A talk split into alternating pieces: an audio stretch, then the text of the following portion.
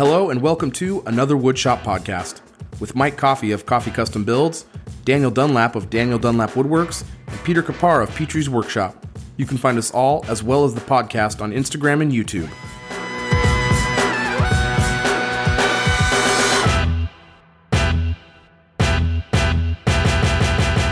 Welcome, welcome, welcome to episode 116 of another Woodshop podcast. Where this week we got the feline fine, fine furniture maker, the charitable community champion. Dog Moses Tools was taken on Instagram, so he went with Jonathan Katz Moses. What's going on? Good Dog one, Pete. Good one, Pete. Pete is our hype man. Every week he comes in hot with the hype. It's always good. Uh, we, uh, like Pete just said, we got Jonathan Katz Moses with us, which is super awesome. We've got quite the week in woodworking. was It was an interesting one this week, and I, I want to blame Dan, but really it's not Dan's fault. Dan's a victim as much of any of us here. So uh, I think. Uh, I think it goes, you know, we don't really need to introduce Jonathan Katz Moses, but hey, Jonathan, who are you? What are you doing here? Uh, like Pete said, Jonathan Dog Moses the first. Um, Pete, that was like I, I I don't know if that was uh, on the fly or not, but that was a fantastic intro. It certainly. I was felt typing it up as we were that- starting up. pro. I always do. absolutely pro. amazing. Need something. Need something. Um, my name is Jonathan Katz Moses. Uh, I'm a father, a woodworker, a content creator, a tool developer and distributor, uh, and philanthropist in the woodworking community. Ooh, good word. I like that. Outstanding. That's a That's big, word. I'm gonna look that I'm up. gonna Google Right. that real quick. Right no, uh, that's awesome. We're, we're really excited you're on the show. Uh, real quick before we jump into anything else, I want to thank our patrons. Big thank you to our patrons. You guys are amazing. Thank you for supporting the show. You guys are awesome. Uh, typically we go into reviews about this time for the podcast, uh, and we're not gonna do that because. We got Jonathan Katz Moses on the show, but we are going to play the jingle as if we are going to do them. And here's that. Go, Black Betty, ramble lamb. That's Dan Dunlap singing Black Betty, as per usual. You can't Or like stop Dunlap rambling. from singing Black Betty. You Betty. can't stop or me. ra- You gotta love some Ram Jam. Yeah, Oh, Ram yeah. Jam, exactly. Ram Jam, baby. Love Uh, Ram Jam. So, I mean, we're not going to do reviews. Typically, we jump into what's on our bench, but this week's been very interesting. We're going to try to discuss this without discussing this a bit. It's going to be tough. We're going to kind of dance around things a bit. We don't want to focus on certain things. We want to kind of focus on positivity here, but I, I think we'd be doing a disservice if we didn't give some sort of an idea as to what's happening here. So, Dan, uh, since this was done to you in a in a court of public uh, appeal or whatever, I don't know. What Dan, Dan, tell us what happened to you this week. I don't know. Well, it's funny. It actually kind of goes back about two, two and a half weeks ago. I posted a, a little video, a little reel, if you will, of me putting some That's a finish, That's a reel.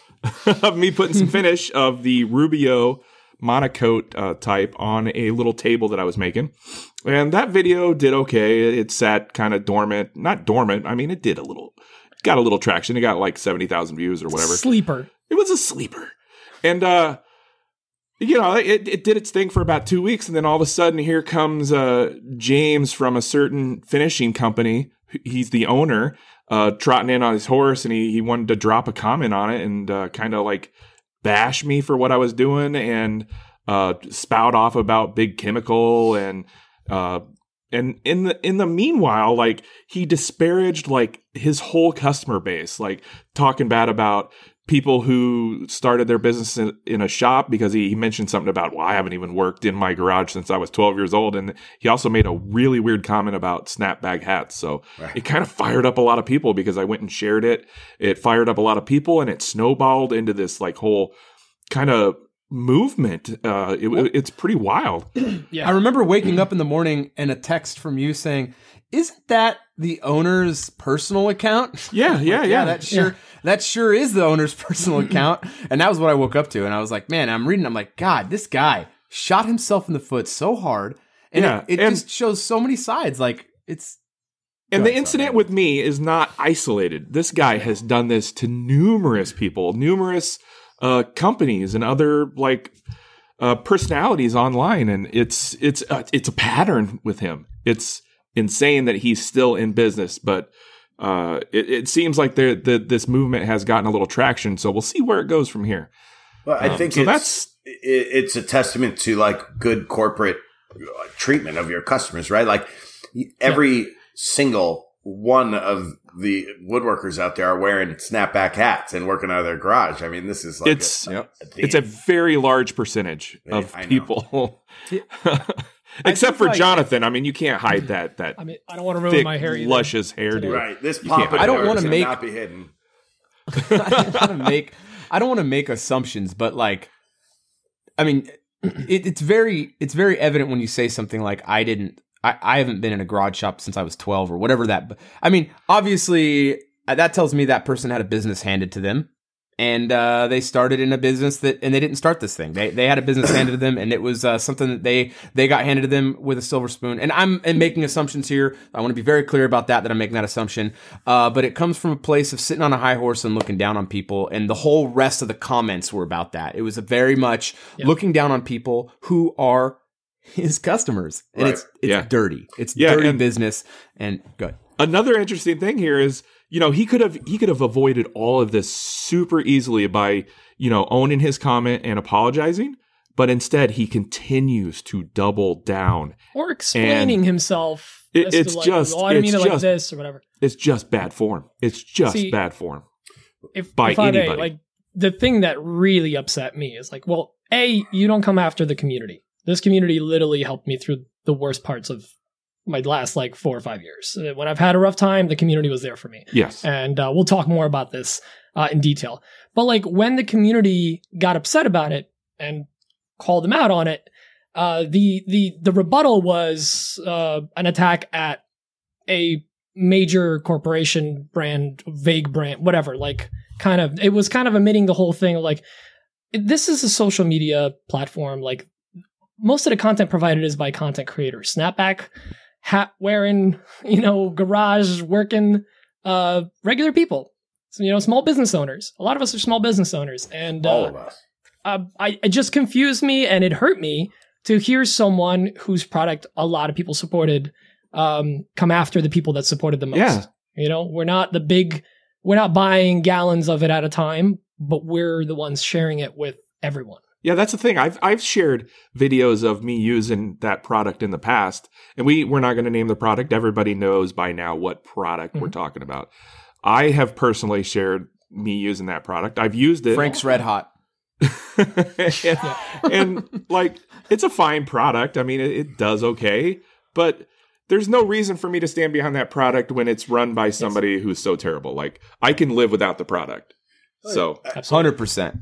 I mean, and I think it just comes down to uh, it's not about the incident. It's about you know rallying around a battle cry. It's like his points were valid. Like some of the things he was saying had merit, and I don't, you know, I don't I haven't fact checked them, but they were valid points, and so he could have done without the attacking of his customer base.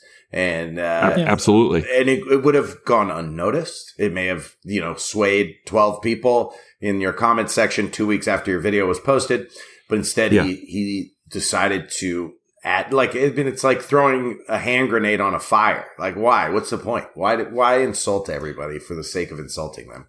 No, you're just spreading the fire. It's an opportunity to make himself look really mm-hmm. well. He said what he said, and then from that point forward, is an opportunity to make himself look like the bigger person and spin it in a positive way. No chance. There's no chance he can do that. There's No. no, chance. So I, I One think what we positive want came out of this whole thing, though. the rallying I mean, of the community. Look at the community. Yeah, Holy smokes. That the, has the been- community outreach, the uproar, everyone's supporting. Like some, obviously, some people kind of took That over has the been top, but like inspiring to say the least. Been v- very proudly, not only that, but other brands talking about where they got started, how important it is, and how they got to the point they are at because of. Well, I, Of- I started in a garage, and the way I found out about this, the way I found out about this was three people tagged me that they were donating proceeds to my charity as a result of this, and I wanted to talk about that that specifically. Yes. It was like amazing. Like, so we raised all this money. We didn't even know it was going to happen. Rubio Monocoat, it's donating money. I mean, it's like, I've got small, small businesses, guys working out of their garage, like donating proceeds from stuff they're making and selling to people. I mean, it's crazy. And I didn't even know this was going Yep. on until that, until I was tagged in that. Yeah, uh, we ha- I had a, a a a follower. I think his name is Ryan Price. He designed a sticker uh, around this company's label. It made it look like that that company's label, but it's not exactly. And mm-hmm. he's selling them for five bucks, and he's donating all the proceeds to Jonathan Katz Moses charity, which I want to hear more about. Actually, Yeah. The Katz Moses Yeah. Woodworkers Yeah. with Disabilities Fund. Yeah, so Yep. why don't we get into the questions, Mike? You want to Yeah. rattle some off? Well, I mean, let's let's hear about what that is. I mean, I, I am going to jump backwards in time after that, but let's let's talk about the fund. I, I mean, it's a huge deal. I mean, it, it's it's a thing you should definitely be proud of, and we're proud that you're doing Thank it. Why you. don't tell us I really it? appreciate that. And You we're know, proud to have you here. This is amazing. Yeah. Yeah, no, this is Thank you, guys. It's, Top- I'm humbled to be here. Like, I one of- really am. top people we all watch. Thank you. I'm humbled. I mean, I when I hear that, I it's- it it I I ne- it is never lost on me how the support of this community has built my business, and I I believe so firmly in supporting that community and how important it is to always empower people to even if they don't agree with me. You know, if they don't, I can take constructive criticism and do all those things without having a complete tantrum. Um, and that's I think that's an important important Yes. uh, feature of a of a Right. business owner. I mean, listen, I'll tell you something. We do customer service every day. I get 30, 40 emails a day. Uh, a lot of times those people are upset about something. My package is late. I don't know where it is, or this product didn't, you know, QC didn't catch something. And they're so angry. Not all of them. A small portion of them are so angry. And we just, I'm sorry, sir, uh, that you had that experience. Let us make it right. Um, you know, my company's motto is people before profits, and we really live that. And it's so important to remember that, like, this person who had made this comment on your video, they need to remember that it's like the silent 90% that use their product and enjoy it that don't give a crap about some influencer saying something like they're not going to be swayed by Dan Dunlap, Dunlap and they he forgot that and he decided to be insulted by one thing and and then insult the entirety of a community over it. And it's so silly because one of the things I I try and remind the people that work with me you know who work in the warehouse is like look I know it's frustrating on your soul to get these emails but you remember we shipped out 10,000 packages this month. So if we got 30 emails of angry people like that's a 0.03% like we're doing good. We're doing great here. Like That's think how many great. people didn't say something and uh, it's so important to remember. And I think that's important to remember on comments, like on my YouTube channel. You get those comments that just burn your soul, you know, and you're like, ouch, you know, like they got my insecurity and,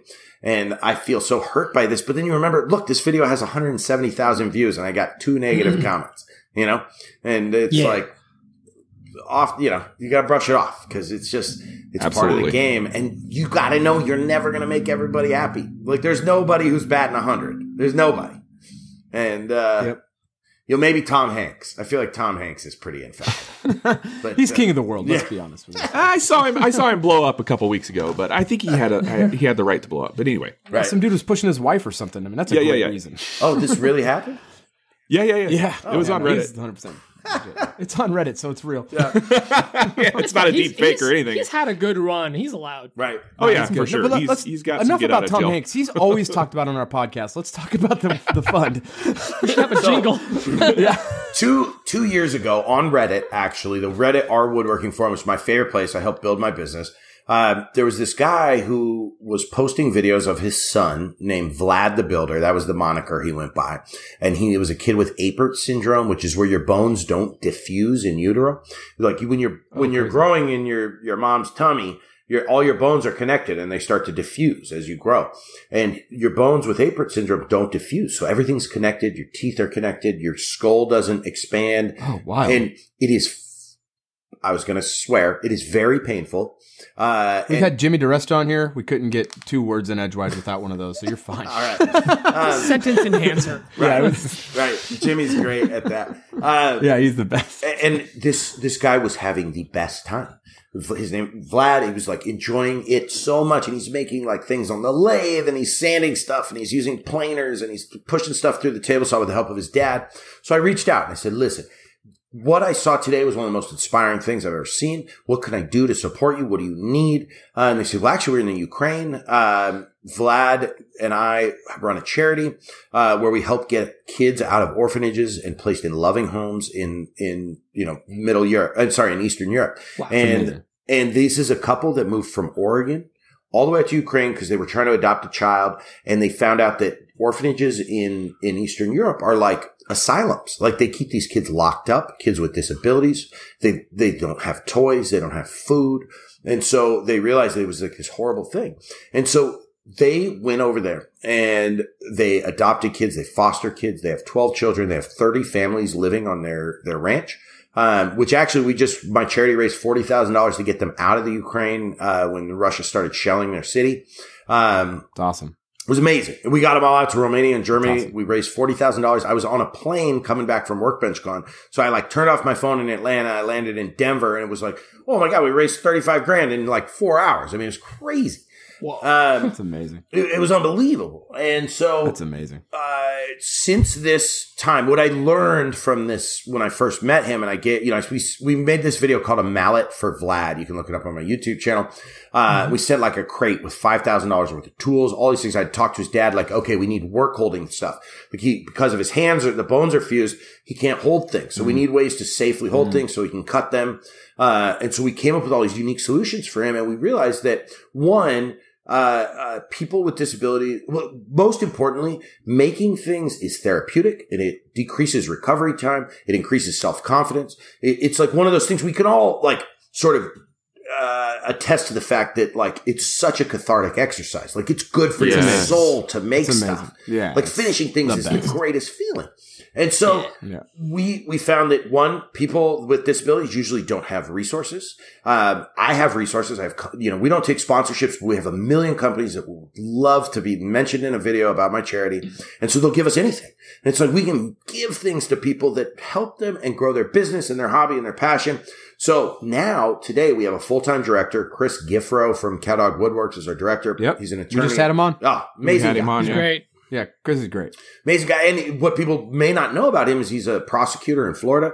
Uh, he's worked with lots of nonprofits, phenomenally talented guy. Uh, and so we have a board, we have four board members that all have different unique sort of perspectives on people with disabilities and how to support them. And we just launched something I'm so proud of. We worked on it for over a year. Uh, it was the Build Up Initiative. And we created this semi-autonomous application system that allows people to not only apply to be recipients, but they can apply to help. And so they can say, look, I'm willing to donate my time.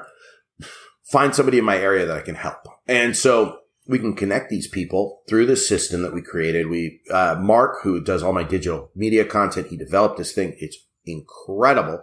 Um, and so we can connect people. So if you need help unloading your truck and you're in a wheelchair, like, hey, I got a guy, uh, you know, 40 minutes away from you who's willing to come out on a Saturday, help you put your new saw stop together, or whatever it is. Uh, and then Awesome. on top of that, we designed three sets of plans that people can build and donate to people in charity. We'll help finance some of that, or we'll give you a tax deductible receipt for your time, um, which we value at like the fair market value, not just your, your materials. So like, you know, we're, we're averaging $85 an hour plus the material. So, you know, you build this gantry crane that's going to help somebody lift something out of their truck and you get a $2,500 tax deductible receipt. Um, right. uh, and then on top of that, we're we're providing people with tools. You know, one of the things about people with disabilities is they have so many unique needs, and everybody's need is different. You know, somebody may have uh, work holding problems, or they're in a chair, so they need all their tools lowered, or they need lower workbenches, or they need lifting help, or they, you know, they they suffer from extreme anxiety, and so like you know, we donate speakers, like with you know sound machines, you know, all these things are like really fancy earmuffs that will- can play soothing, you know, all these things. There's a million reasons or a million ways that we can help people. And so we, you know, we've raised about a quarter million dollars in the last two years. We've put tools in all sorts of places. I've got pallets of tools in my shop that we just send out to people. Um, and, and it's incredible. And I, one of the things I think is, is amazing is there hasn't been a charity in our community that was woodworker focused.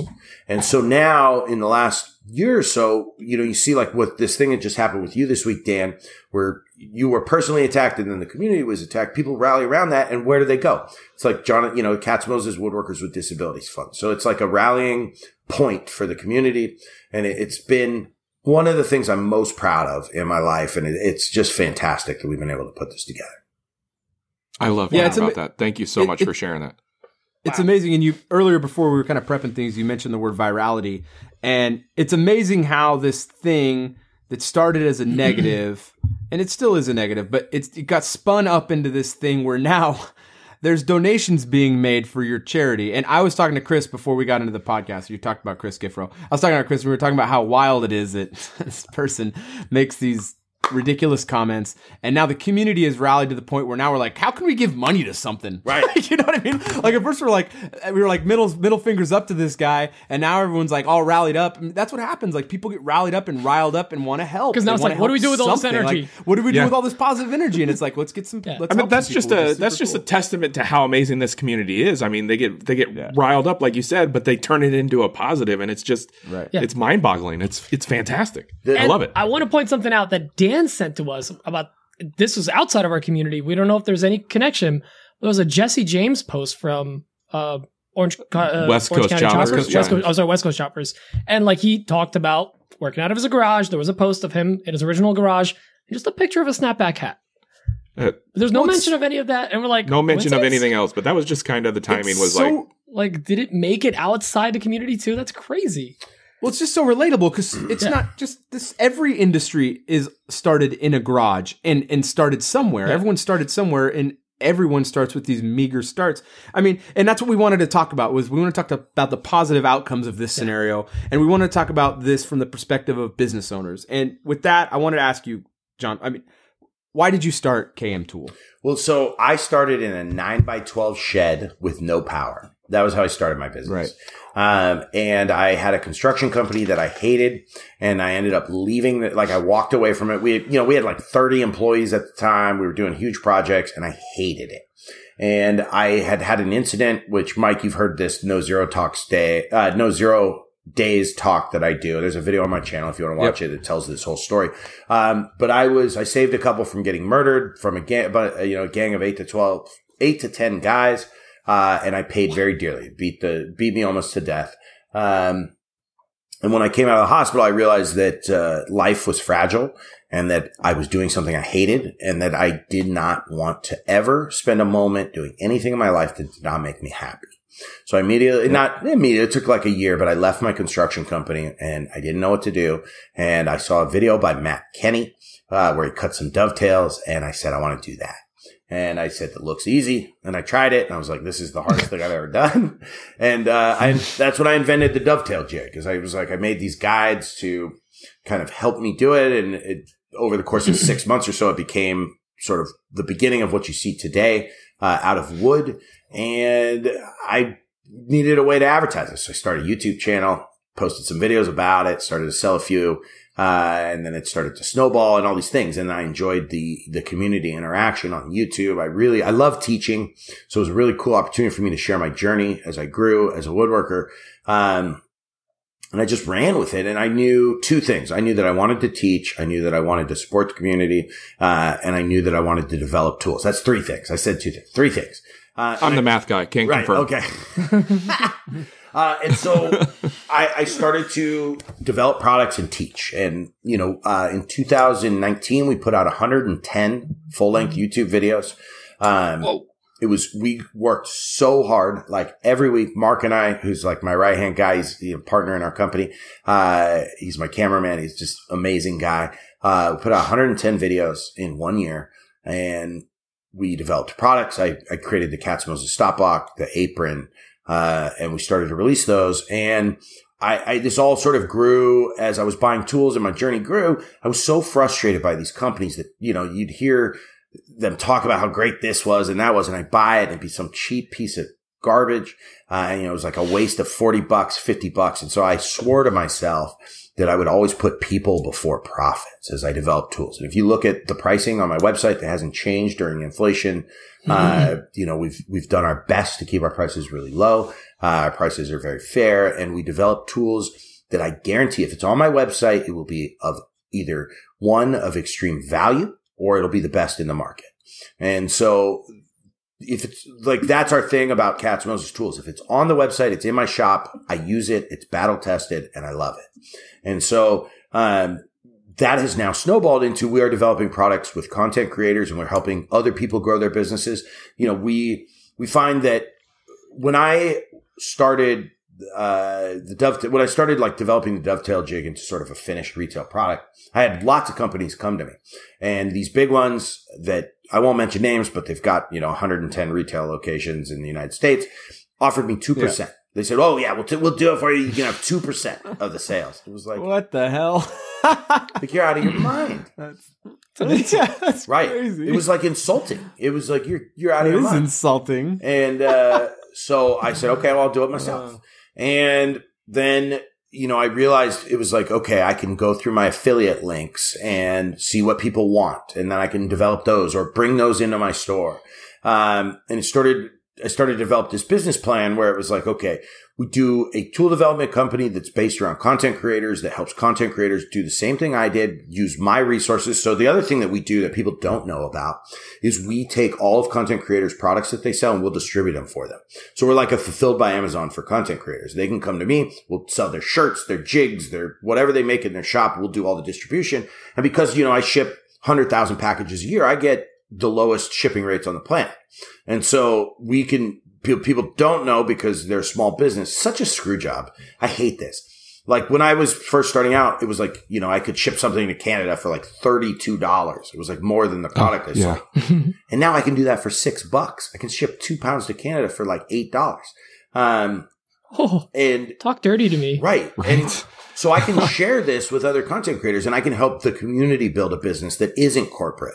You know, we can keep it small. We can keep it small business. And that's what we do at Katz Moses Tools. We aim to keep it small. We aim to keep it small business and we aim to support the community. And so that's why I started Katz Moses Tools. And that's why what happened to you this week, Dan, is so frustrating to me to watch somebody just nuke the community for no apparent reason. Just like Yeah, it, it, it makes no sense. it makes no, Makes no sense. And to and, double down on uh, it day after day.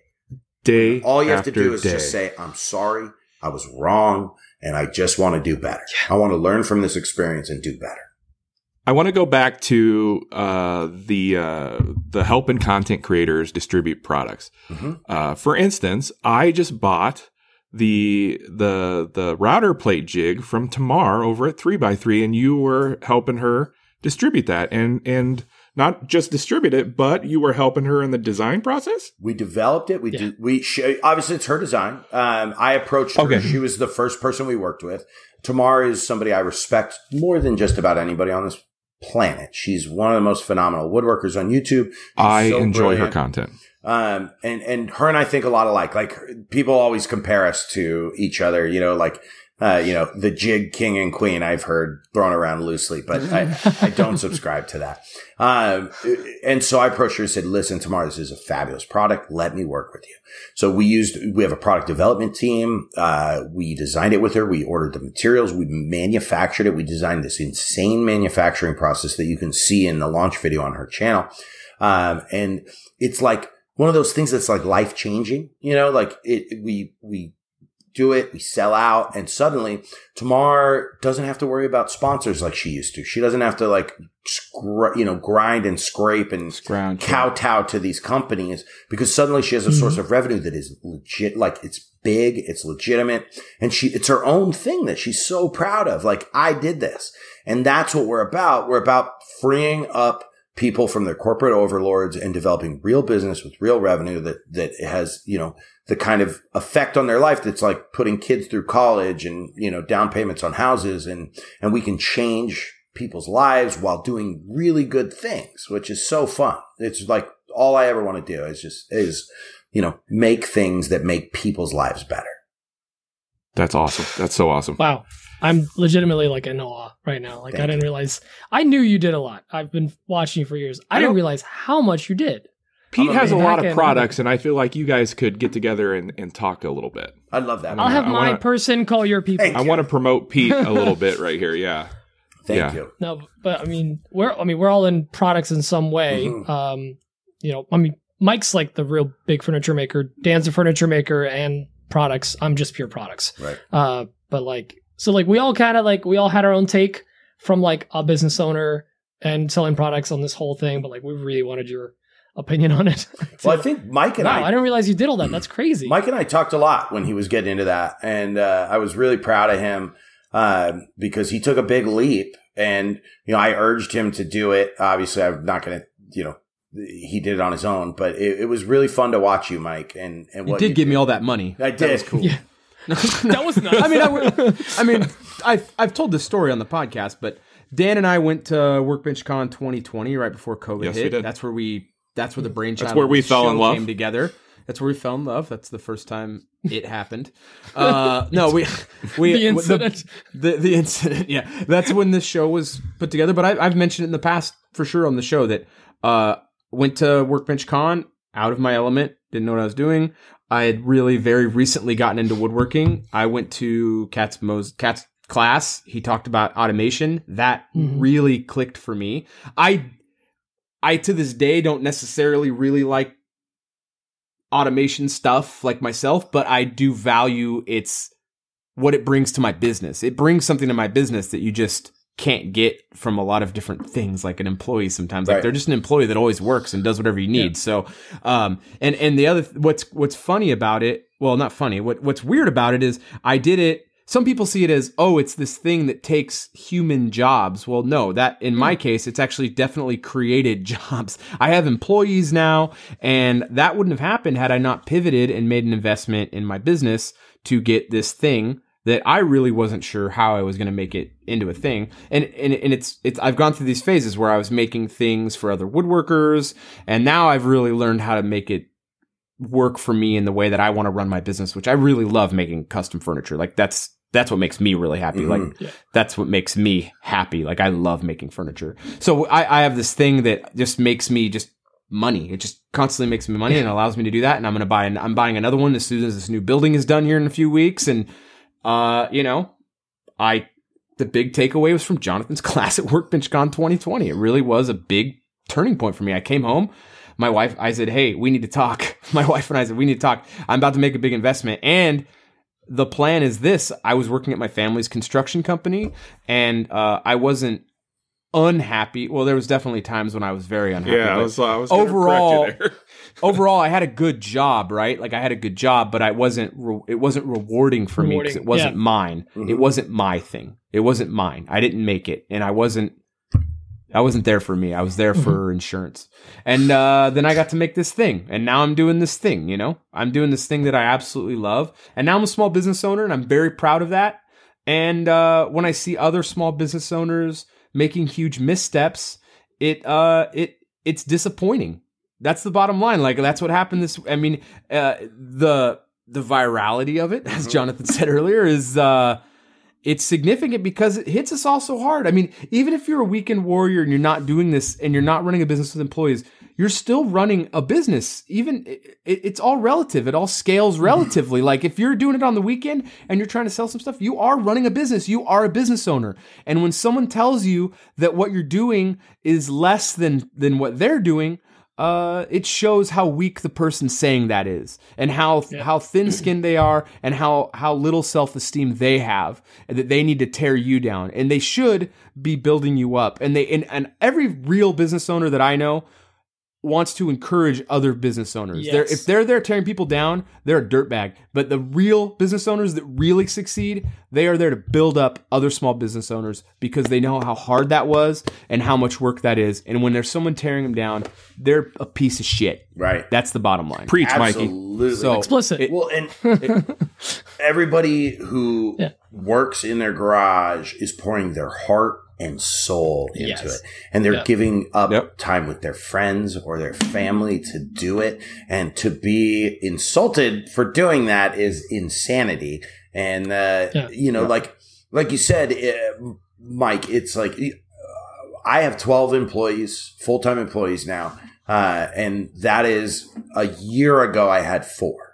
And so automation Right. has created jobs in my shop. You know, we have Mhm. two giant CNCs, we have three lasers, we have uh, 3D printers, all those things. Um, and we have more equipment coming in. And it creates jobs, but it, it, it also creates a huge sense of pride. Like one of the coolest things is I just signed the paperwork this week to provide health insurance for all my employees. It, it is one of my proudest moments. Like I, it's all, you know, I love supporting my people. Um, because just like machines, people are my biggest investment. Uh, and it's what makes my company run and empowering them to make good decisions and all those things.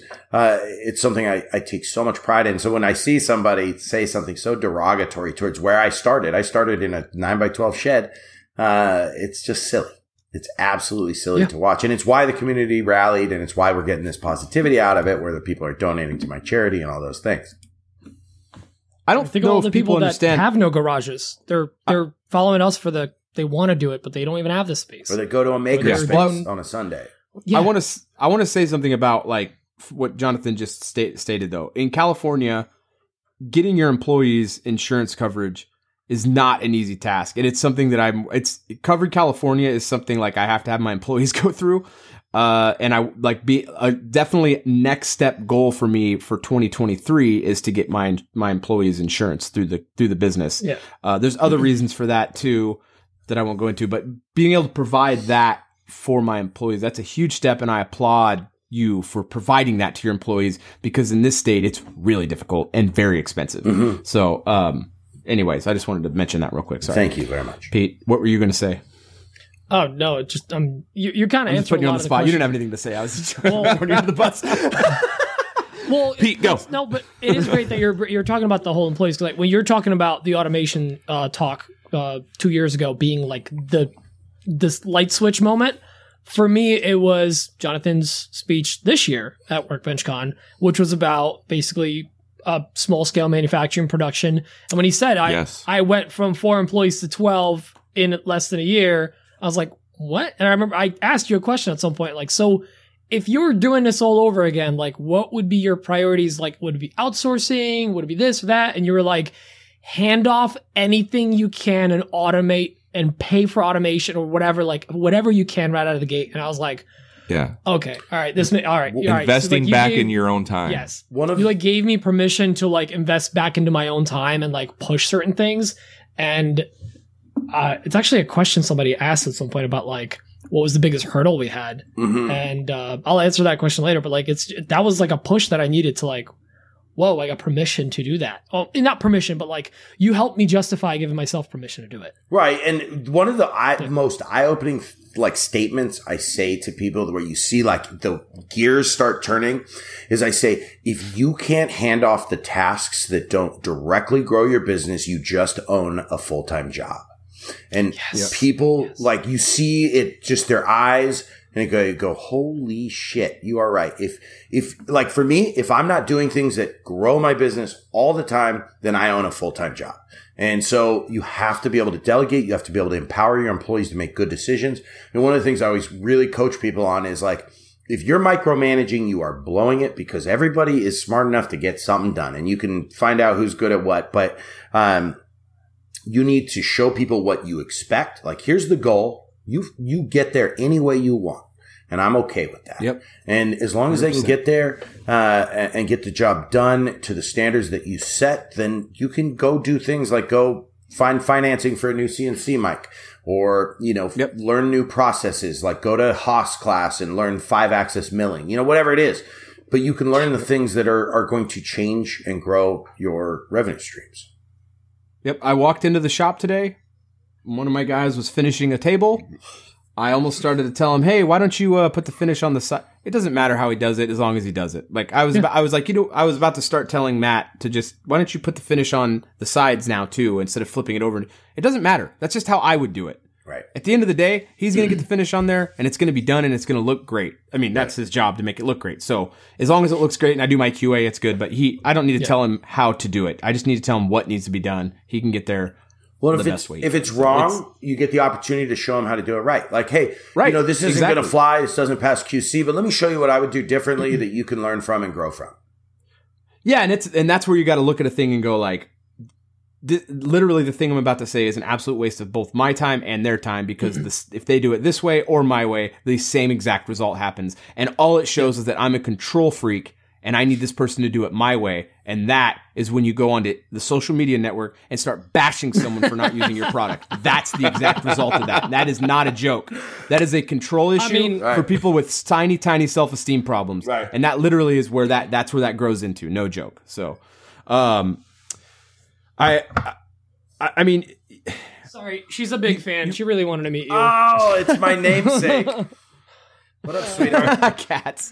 Thanks. She just came over, and starts meowing. yeah, let's. What what is what? I mean, you you you you mentioned in the pre-show that you had a Christmas tree uh, a lighting company, a Christmas tree lighting company. Christmas you know, lights, and that yeah. Christmas lights. Excuse me. Yes, thank you. Yeah. Christmas. You did Not Christmas just trees. I mean, how- you did all kinds of Yeah. things. I did bushes, You find ficus. You find- yeah. I do it all. I like whatever. No, we.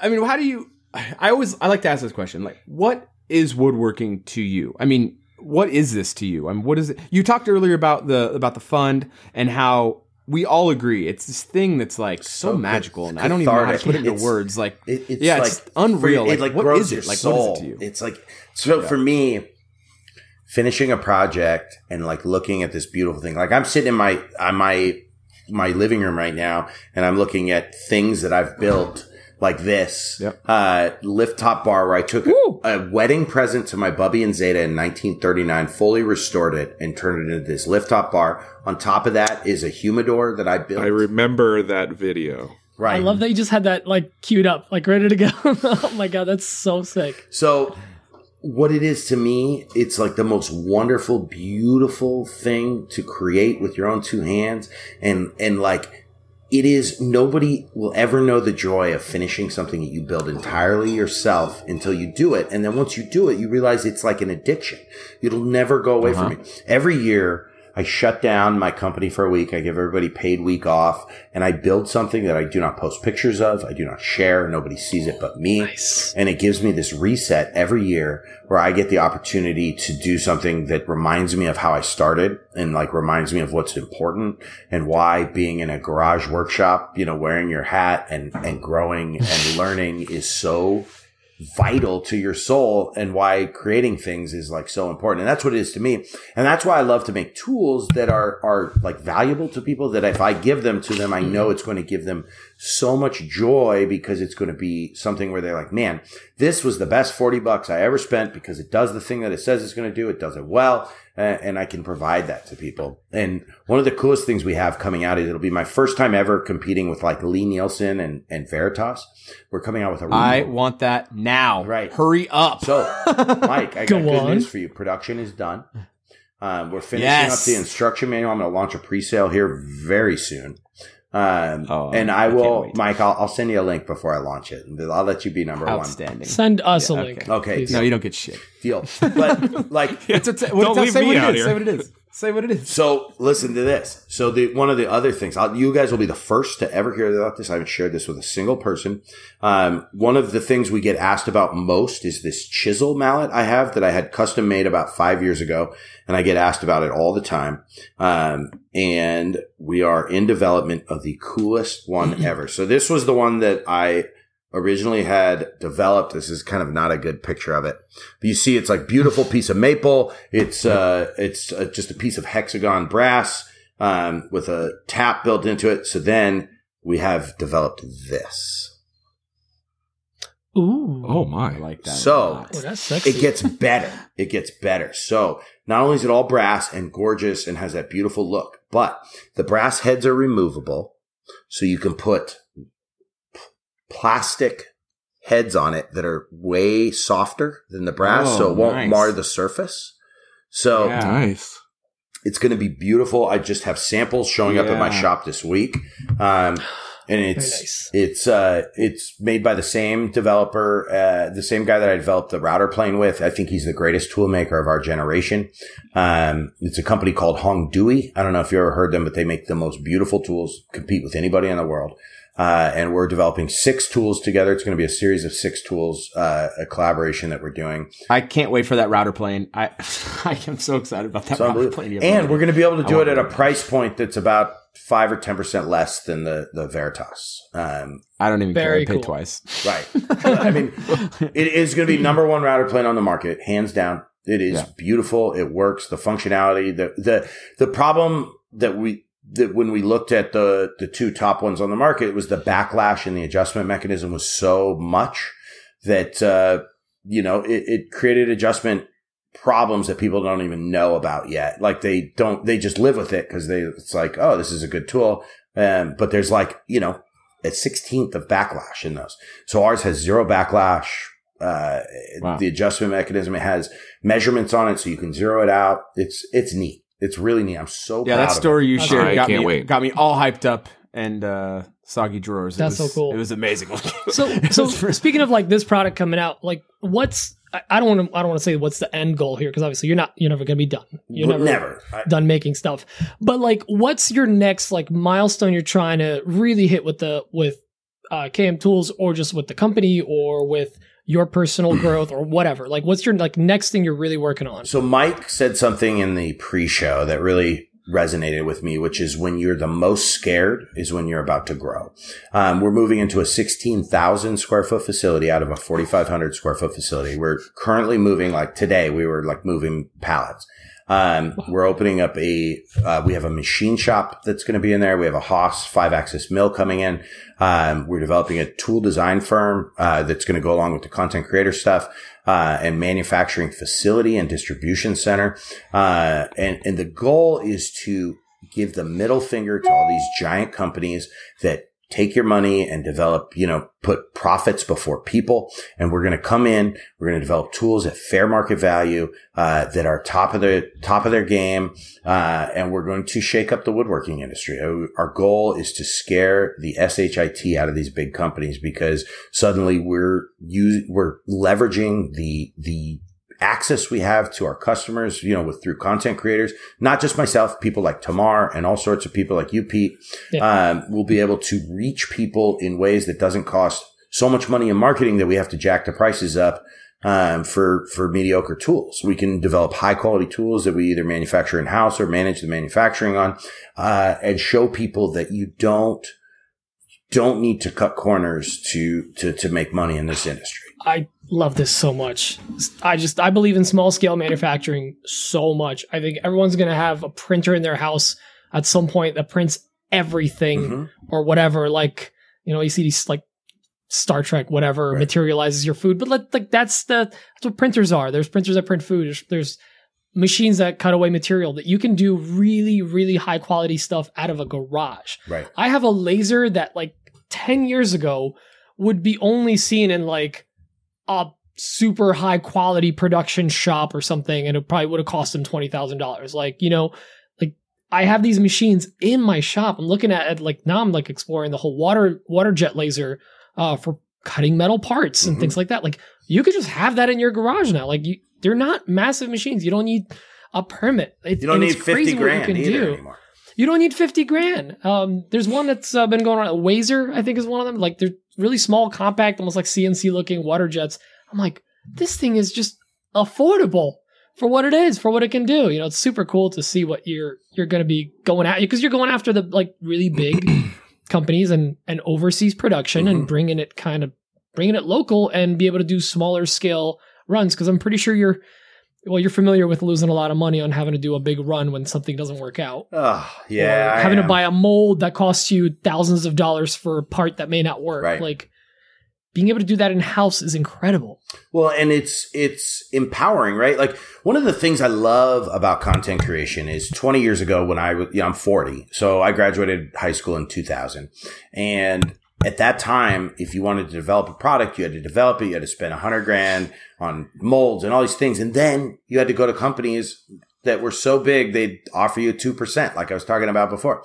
And so now, it- what YouTube did when it came out, Mark Spagnuolo was the first woodworker to post a video, but it put the power back in the hands of the regular Joe, and it took the power out of the hands of the companies. And it's slowly, it's continuing to do that.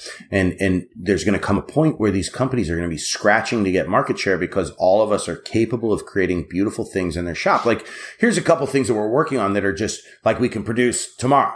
Um, we're developing a Kumiko jig. I've come up with a way to add all eight angles into one jig. It's going to be Whoa. crazy. It's going to blow people's minds. That's It's cool. Super cool. Um, and yes, then please. We have a wide belt sander that we just got from a company called Time Savers, where we can run the strips in our shop. Then we're we're creating a uh, web based app where people can design their own French cleat system, and we'll cut it out for them. Uh, and then all they have to do is provide their own cleats. So we can flat pack all this, you know, Baltic birch or whatever uh, type of wood we do it out of. Um, we can flat pack it by just cutting out all these shapes for them on the CNC. We can do this in mass. You know, we can do 5,000 units in a couple days. Uh, and we'll be able to flat pack all these systems for them that then they cut all their own cleats and put it up on their wall and it's done. Um, and they can custom design it in our web based app. Uh, and it's going to be it's going to be so cool. And that's just sort of an example of small, you know, US based manufacturing done in small business shops. Wow. That's- Super cool. That's awesome. That's huge stuff, man. That's Damn. amazing.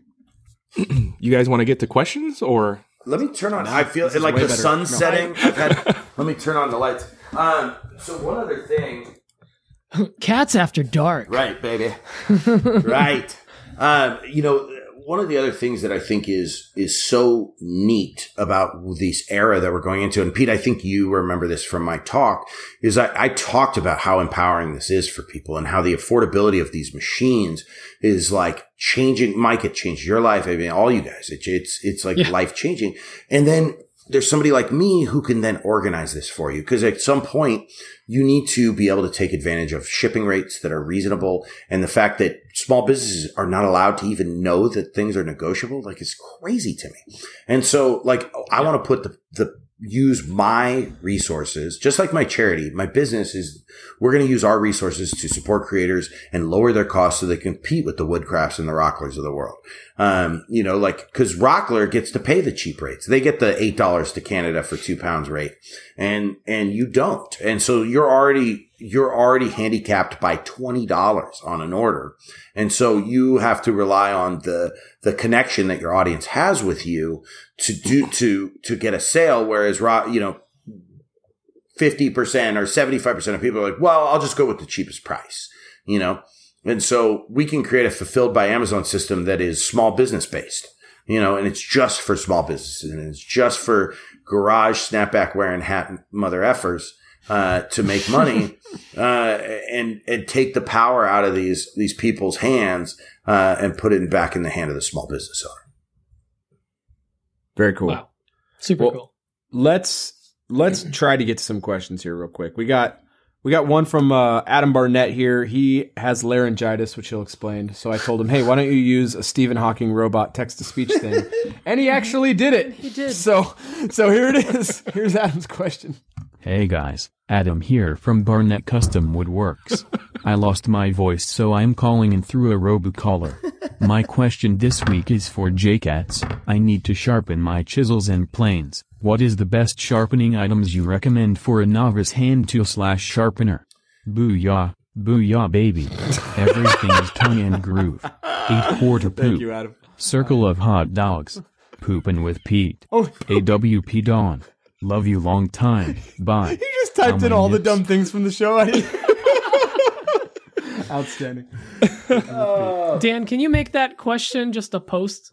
Yes. Like, yes. yeah. If you send me the clip, you bet I'll do it. Yeah. Uh, it was great. Um, so the the thing about sharpening that is important to remember is that sharpness is the greatest skill improver in woodworking. That all you can learn all the things in the world, and if your tools are not sharp, you will have a bad time. And so it's important to learn, but it's also important to remember that it, you will not get it on your first try and that stropping is going to be your, your cheat code to sharpening. So you want to get a jig or you want to really work hard on practicing how to keep something flat on a stone, which would be like by like holding your finger over the bevel and sort of keeping all your pressure there or getting a jig and setting it up correctly by looking at the side of your stone and being like, okay, is the entire bevel touching? Do I want a micro bevel? The other thing about sharpening to remember is that your primary bevel like doesn't matter 98% of the time. All you need to do is do that secondary bevel and you will have a sharp item. Um, for chisels, you need to flatten the back. For plane irons, you just need to do the rule. The David Charlesworth ruler trick is great for just getting that edge. Um, Yes. but that you just, it's like sanding. You want to go through the grits, you know, light, medium, fine, and then strop. I think a lot of people think that they just do stones and they get a really sharp chisel. It's not even close. You need to be able to shave paper. And when you can, you're done. Stop. Don't do anything else and go use your chisel. And then you can, like, I actually sharpen my chisels like once a year where I use stones. I sharpen them once real good and then I use a strop every time. Strop, strop, Strop, strop, yeah. until it's like rounded over and then I resharpen. And, hmm. and if you could remember that just strop every day before you use your chisels, like if you're going to cut dovetails, um, there's other tricks you like can have beater chisels where you like knock out a majority of the waste with your kind of beater chisel and then you come in with your sharp chisel just to take that last little bit. And so one of the things I always preach is like take half and then half and then half and then half until you can no longer take half and you go into your line. And so uh, the same with flush trim routing with like a flush trim bit, um, or, or, uh, I can't think of something else right now, but the least amount of material you have to remove, the better your finish is going to be. And so when you're flush trimming, you want to get as close to your line as possible first and then use your flush trim bit.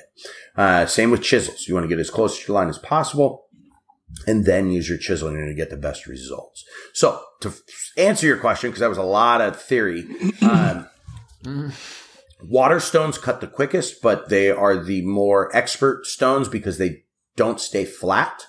Diamond stones cut a little bit slower, but they are always flat and very easy to use. And both of those will get you to a strop.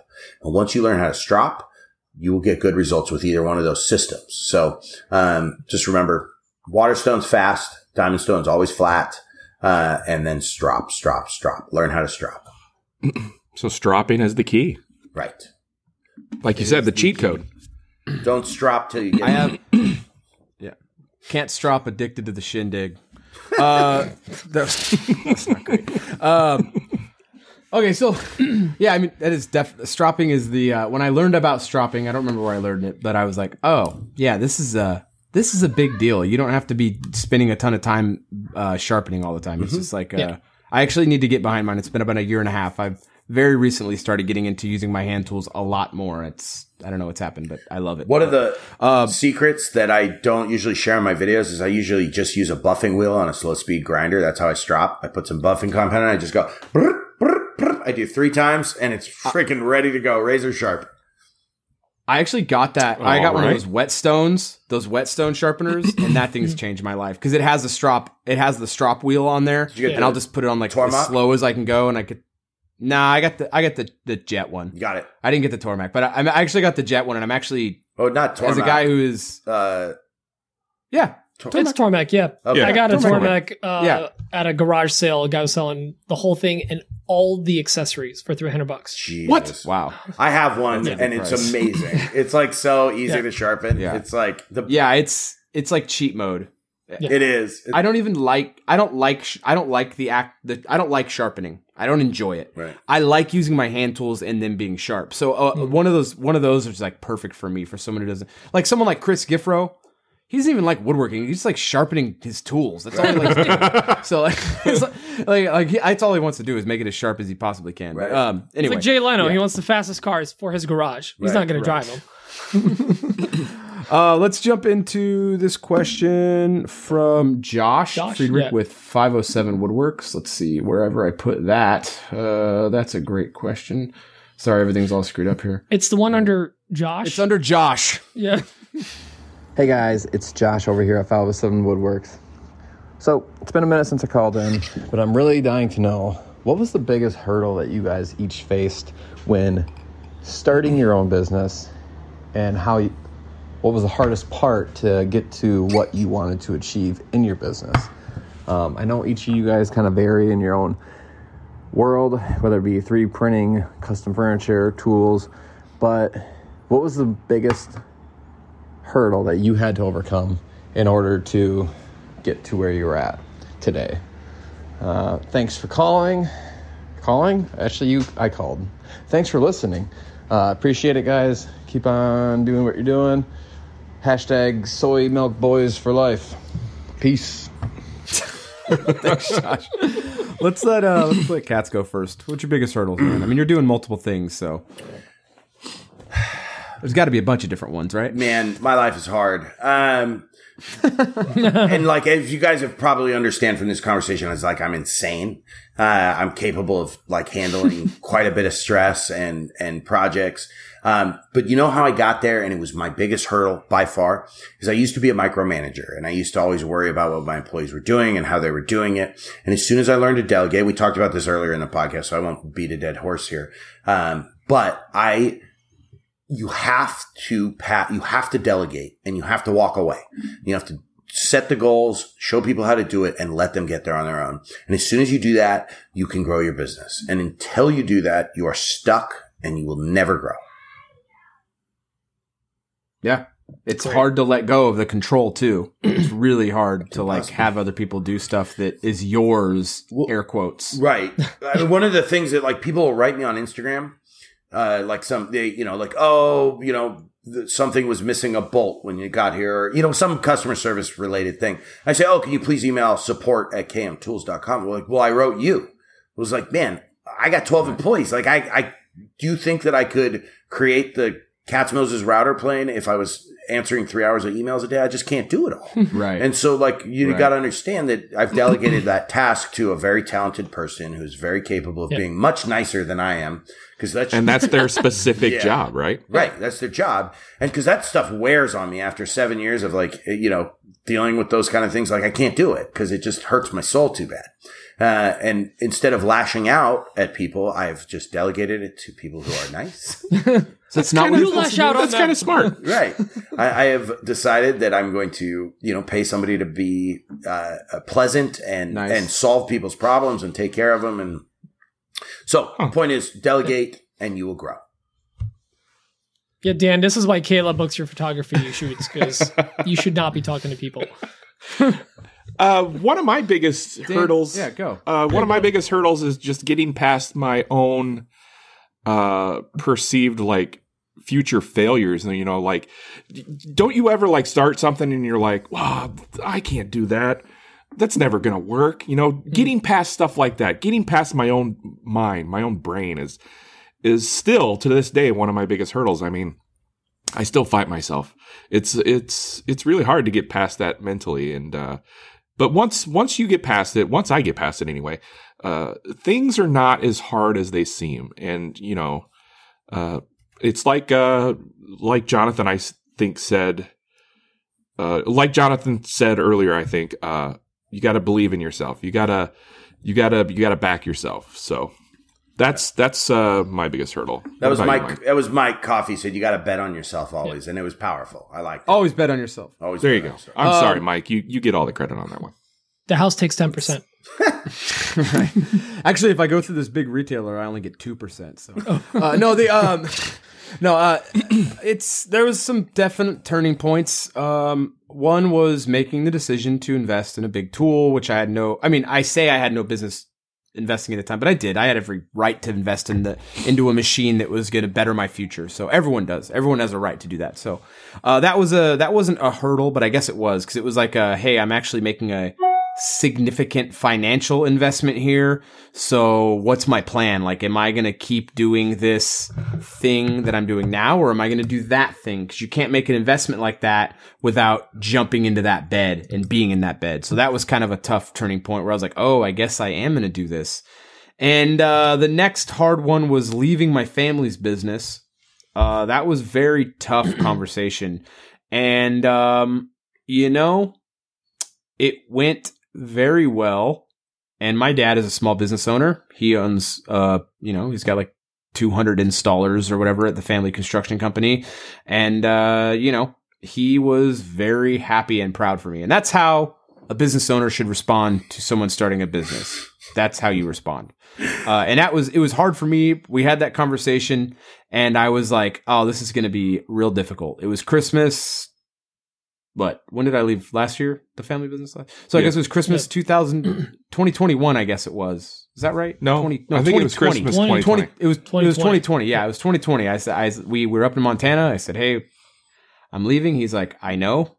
I was like, ah, "You knew?" He's like, "Yeah, I We've know." noticed. He's like, "I know." You're, we've noticed you're working till four in the morning every day, and you're coming into work and working all day here, and then working super late. I was like, "Yeah, it's it's got to happen." So, and that was like a seven month departure for me because we had to assign all my tasks out uh to other people i had a lot of i had a lot of responsibilities at the family business and uh, we had to get those out to like four different people and um that was a tough transition. You guys were there for that. Dan and pete were there for that how frustrating it was and Your anxiety extended levels another were month. Yeah, anxiety off the through charts. roof. Wasn't sure what are, where things were going to head if i was going to make it and what was going to happen and uh man it was scary. But man it had to happen and it's the best thing that's ever happened. So that was one of the big ones. And then now for me right now it's uh just like this constant scaling i feel like i'm constantly doing which isn't isn't necessarily hard, but it is scary making these really significant investments in my business. Like I'm just like I'm putting in a new building now. We're putting in another building behind the behind the shop. I've got another CNC. I've got a big slab flattener coming because we do so much live edge stuff, and I've got all these things, and it's just uh,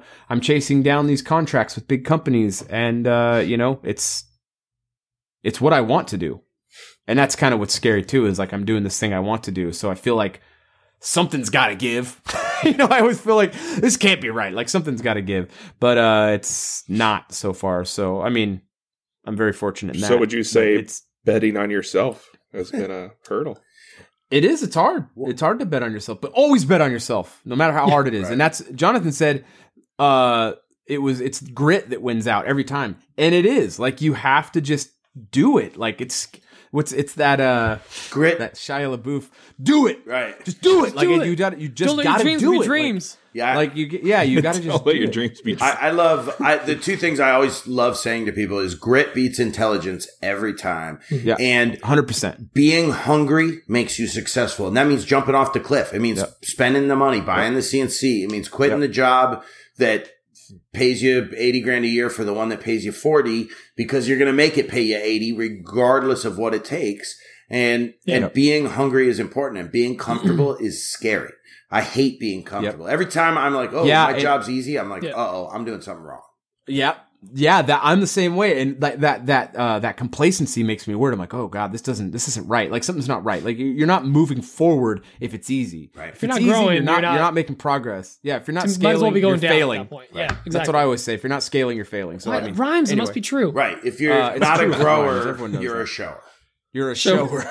Wait, wait, what were we talking about? wait, wait, wait. Different podcast. Different podcast. No. Uh, Pete, biggest Hey. hurdles for you. So for me, and I touched on this, uh, I think earlier, yeah, and um, during a what's on a not what's on whatever. I touched on this earlier.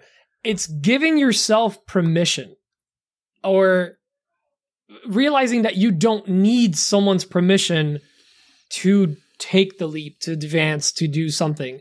Uh, but not only that, I'll go one step further. Is realizing that you don't need to explain yourself to someone. You don't need to justify it to someone to make sense. And I'll I'll give you my example of I'm I'm a I'm an immigrant from Poland. Moved here with my family when we moved out of our last apartment. I could have gone into a crappy apartment. They could have gone into a small house. We decided let's buy a house together. I'll have a little shop space. I was just getting into woodworking and whatnot, and I was I'll have a little garage. We'll stay downstairs, or I'll stay downstairs, and then you guys will live upstairs. So I lived with my parents into my 30s because that's just like a very traditional European, Eastern European thing. And like we supported each other, but every tool purchase or whatever, even though I had the money, the shop paid for it, whatever, I felt like I had to justify it. Like I had to prove it to the people that live upstairs that like Right. were like, oh, is this or that. Or like anytime something free came from a, a sponsor, my mom would always be like, oh, just be careful. Like, what do you mean be careful? Like this is like this is a business transaction. Like this is how it works. But it always filled me with doubt of like they believed in me, but like it filled me with doubt of like I I I need someone to tell me it's okay to do this. And you know, Jonathan, like you truly had a massive impact on me at that speech and workbench con because means so much. like Thank I, my main small scale manufacturing is it's 3D printing. I every year I make the same mistake of I open up my woodworking shop for business. I hate that. I hate doing client work. On the woodworking side, I love woodworking. It's been my hobby. I love doing it for me. And I officially said I'm not doing commissions unless it's something really exciting to me. I'm not doing it to help friends or whatever. I want to focus on my business. And my 3D printing has blown up so much that I'm able to then say, I don't need to take on commissions. That's paying the bills for for the shop. I can buy most tools that I want and not have to worry about it. And I went after the talk at the talk in Atlanta, I had three 3D printers. I have nine right now in a short am- amount of time. And do I need all of them right now? No, there's one right there, one right there on the ground, not built yet. I need to fully assemble it, but I'm already scaling for what I, what I know is going to happen this year. And, and I had to just kind of suck it up and give myself permission. And I lost a lot of people along the way, including like my best man and some of my close friends who doubted me from the beginning. They were, they thought it was like silly that I tried to monetize a hobby. I'm like, no, I, I want to do this full time. I want to build a future. I don't want to have to work at a nine to five for the rest of my life, working you know, for a 401k and whatever. Like, I want to retire at 40 so that I can follow my passions and have my businesses work for me. And that is something that no one really teaches and except people in our community. Right. At least the people that are really caring about the community and like like what you're doing. You know, like I want to be at 40 where you're at. But like I need to give myself permission because no one's gonna come over to my house and be like, hey, I think it's the right time for you to take this to the next level. Like no one's gonna say that to you. You have to say it to yourself. Right. So that's my thing. Give yourself permission and don't be afraid to lose some people because they don't understand. Yeah, I've, I've Just lost. get rid of the toxic. Yeah, you know, I've, Get rid of the toxic. That's really what it is. people people do, hate to see you succeed. That one of the things I've noticed Yes. in my career is that everybody loves to support you when you're struggling. Like, oh, you got this, you're gonna do it. And as you start to find success, then suddenly they don't like that. Oh, you're always working. You're never able to hang out. I'm, you know, like, or like, you know, they're just like crabs. They want to pull you back down. Uh, and that's why it's important, I think, to to give you give yourself permission and and also not ever like consider where the advice is coming from. Everybody wants to give you a piece of advice, and you're like, you don't even do this. You're an accountant. You don't like, run get right. out of here. I've said that in the past. Like, don't go to a non-business owner about how to run your business. They don't know what the, they don't have no input that's of value there. None. Anyways, it's it's 100 percent Yeah. that. I, Katz, do you want? We're an hour and ten in. Do you want us to keep going with some questions? You, we're fine if we. This is a good long. This has been a great episode, so we can good be good to call The it next if you're question is good. pretty good. Let's do one more. Let's it. do one more. Yeah. Toma. Yeah. Toma. Oh, Toma. we got to get Toma. Yeah. We got Toma. Toma. here. Uh, let's make sure I. Here Let's see if I can push All the of right guests button. Love Toma. Right.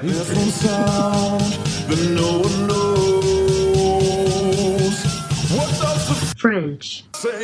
Hey guys, it's Thomas from France and I have some questions. Since you recently joined the I Almost Lost a Finger or More club, I was wondering if you had changed your way of woodworking or having a way to force yourself to stay out, out of the autopilot mode or maybe just just change any other habits you had. Jonathan, I was wondering what was your process to create the tools you sell? Uh, for example, did you make the first dovetail jig because you needed one and then the demand was there so you start pro- you started produ- producing them? Or it was more like, I think they, this could sell, it's a great idea, let's develop it. Thank you guys, have a great podcast, bye. Thank you, Thomas. We love you, man. We love you, man. I love that I had I mean, already heard that you had question a- one time, so I knew the accordion was coming. So good. Yeah.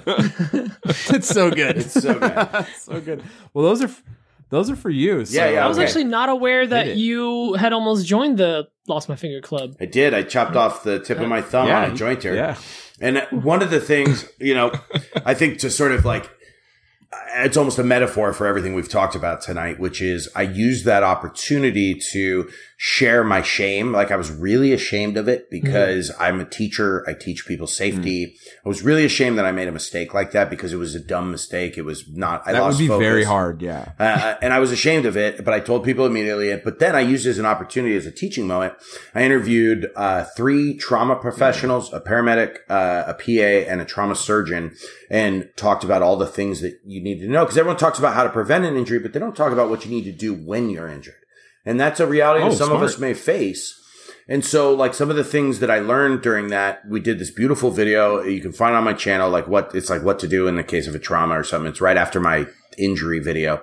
Um, and it was Smart. like things I learned are like, is your tourniquet wrapped up in the plastic? How are you going to open it with one hand? You're not. You're not going to open it. So you should go open your tourniquet, learn how to use it, leave it open so that you can tighten it with your teeth. Um, uh, the other thing is like about the fight and flight response that everybody has when they go into shock. You lose your short-term memory. You learn your deduct, you lose your deductive reasoning skills. So you need to practice what to do in the event of an injury because you need that repetition. Otherwise you will, like when I cut my thumb off, uh, I, there's this trail of blood in my shop. I did three laps around my shop. I don't know what I was doing. I don't remember it. I have no recollection of it. And there's just this trail of dripping blood around my shop like this because I didn't know what to do. I was completely lost and I couldn't look at my thumb for over a minute because I thought it was gone. Uh, and luckily it was just the tip. Um, but it was the scariest thing and it Just the tip. changed my woodworking in the sense like in Tomas' question, uh, I now approach every tool much safer. I think about every tool I'm using a- and, uh, I don't, if I feel like I'm losing focus or I shouldn't do something, I don't do it. Um, so that was important. And then to talk about the product development thing, obviously I could talk about this for 45 minutes, but it's, it's, uh, I feel like I know when something's a good idea because I have so much connection with what the community likes because of the content creation. But I also think that like, it's really like every step of the process when you're developing something, you should get peer review. And so that's like a drawing of it. Talk to five other woodworkers and say, what do you think of this? Tell me where this sucks. Like, wh- where's your pain point on this? Where's this fail? Tell me where this is bad and be honest. Like, kill this thing. Like, tell me. So how- you're actually seeking constructive criticism. yes. And you want that feedback. I love that we've tied every topic to this. Um, and and then I develop a prototype, and I develop not just one for me. I develop ten, and I send them to my friends. Hey, beat the shit out of this, break it, tell me what's wrong with it, and then I fix. I do another prototype, and but this one's like nicer, and we maybe had a machine shop machine some of the parts, or we got real hardware. And, um, you know, then it's like beat it up, beat it up, beat it up, beat it up, break it, break it, break it. And then eventually we come up with something that works. And then we go to bid and we, you know, get manufacturers and materials and we look at, you know, we do material an- analysis where it was like, how much does this cost? How much does this cost? What's the benefits? What's the drawbacks?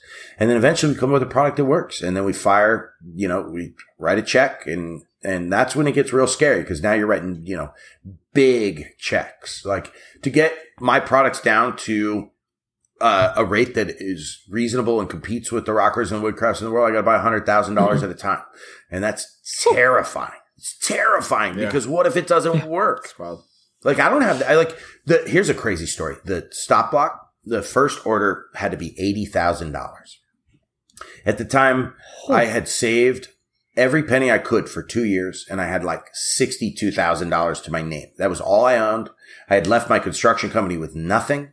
Uh, this is two years later, and I bet it all. And, and I, this is I've done this three times in my career where I bet everything I had, and it was eighty thousand dollars. So I did, it was more than I had. So I needed it to be a success. And what I did is I negotiated a deal with the manufacturer they give it to me in three releases. So it'd be like, you know, a third of 80, a third of 80, a third of 80. And, uh, I had, I got net 30 payment terms. So I had like a buffer. So I ran a pre-sale and it did so well. I think it like sold 60 grand in the first week. And I was like, oh, I can pay this bill. But it was like I gambled it all. And, and that's the thing about being a business owner and being in product development is it is scary and you have to really bet on yourself. Like Mike said, you know, Pete, you have to give yourself permission to do it without listening because every naysayer and every conservative person will say, don't bet at all. Are you insane? Like bet 10% of it. It's like, well, 10% doesn't do anything for me. It doesn't give me one run of Right. extruded aluminum. Doesn't get me there. It doesn't get me there. And sometimes you just have to bet on yourself and you have to bet it all and you have to do it. But, but the reason why I believed in it is because I'd done all that process of peer review, peer review, peer review. I didn't just decide, Hey, I got an idea. I'm going to bet it all. It was like, I did, I got the data. I got the data for over the course of, you know, a year. Um, and I kept refining it, refining it, refining it, refining it. And then you make that gamble. So I think that Tama answers your question in the sense that like, Yeah. you know, you, you got it. It's a gamble, but it's a calculated gamble every time. Yep.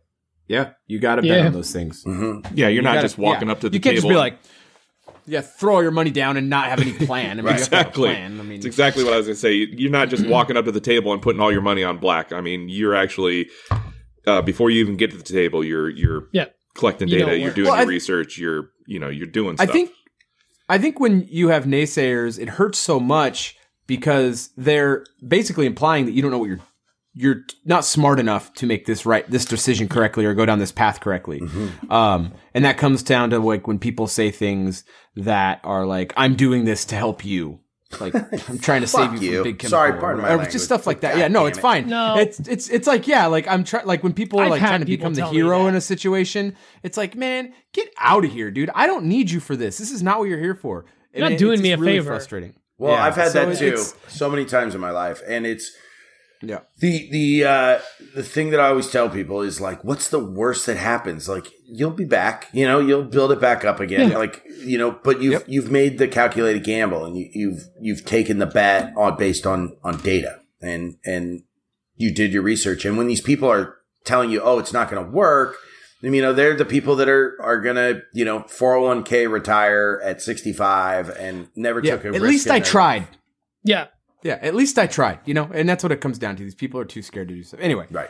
This is great answers. This is great stuff, man. This is This is really great. awesome. We're so glad you're on the show. This is such a great episode. Thank you for having Uh, me. This is I one of my favorite No, no, episodes. thanks. Oh, Yes. thank. Yeah, guys. seriously, I- Super the best. enjoyed Really means a lot. Thank you. Thank you. Really you. means So a lot. We really uh, appreciate you making time. Really appreciate you being on here. Uh, we really appreciate your insights and uh, your wisdom and stuff. So thank you so much, man. We really hope to have you on the show again. That'd be awesome. And- uh, down the road, when you I'd, anytime, guys. we I'd love to do appreciate that. what you give back to the community too. I mean, Yeah. not just uh, teaching, but the the foundation, the uh, the your charity. It's it's it's inspiring also. So thank Yeah, you. everyone check check the show notes of this show because um, both on YouTube and in a podcast form and Patreon, it's gonna have all the details there. If you want to get involved, you want to donate, you want to do anything, or just check out his products, just go go to the website. Thank you so much. Yep. Yeah, Very all the links are there. Cool. Awesome. Well, thank you for everyone for listening. Thank you, Jonathan, for being on the show. Thanks for everything you're doing. Uh, we won't be back next week, but we do have another episode next week. That is going to be with Jordan. He, uh, we recorded that previously to this. So, uh, thank you to everyone for supporting us. Everyone have a great 4th of July time weekend. If you're in the United States, if you're not, have a great week. Don't do anything crazy. Uh, that's the best Or- out- or do. show I can do for Or this. do. Don't- Or do, yeah, actually, today. I take it back. Yeah, Yeah, do do whatever you want. Yeah, do I don't care. I Have just want to say, Have don't blow time. off your fingers. Yeah, don't blow At the least, fingers off. at least come out of the weekend with the same amount of fingers you Yeah. you went into Have the the same amount of digis. Yeah. Yeah. don't pull a don't pull a Jordan or a Jonathan. Right.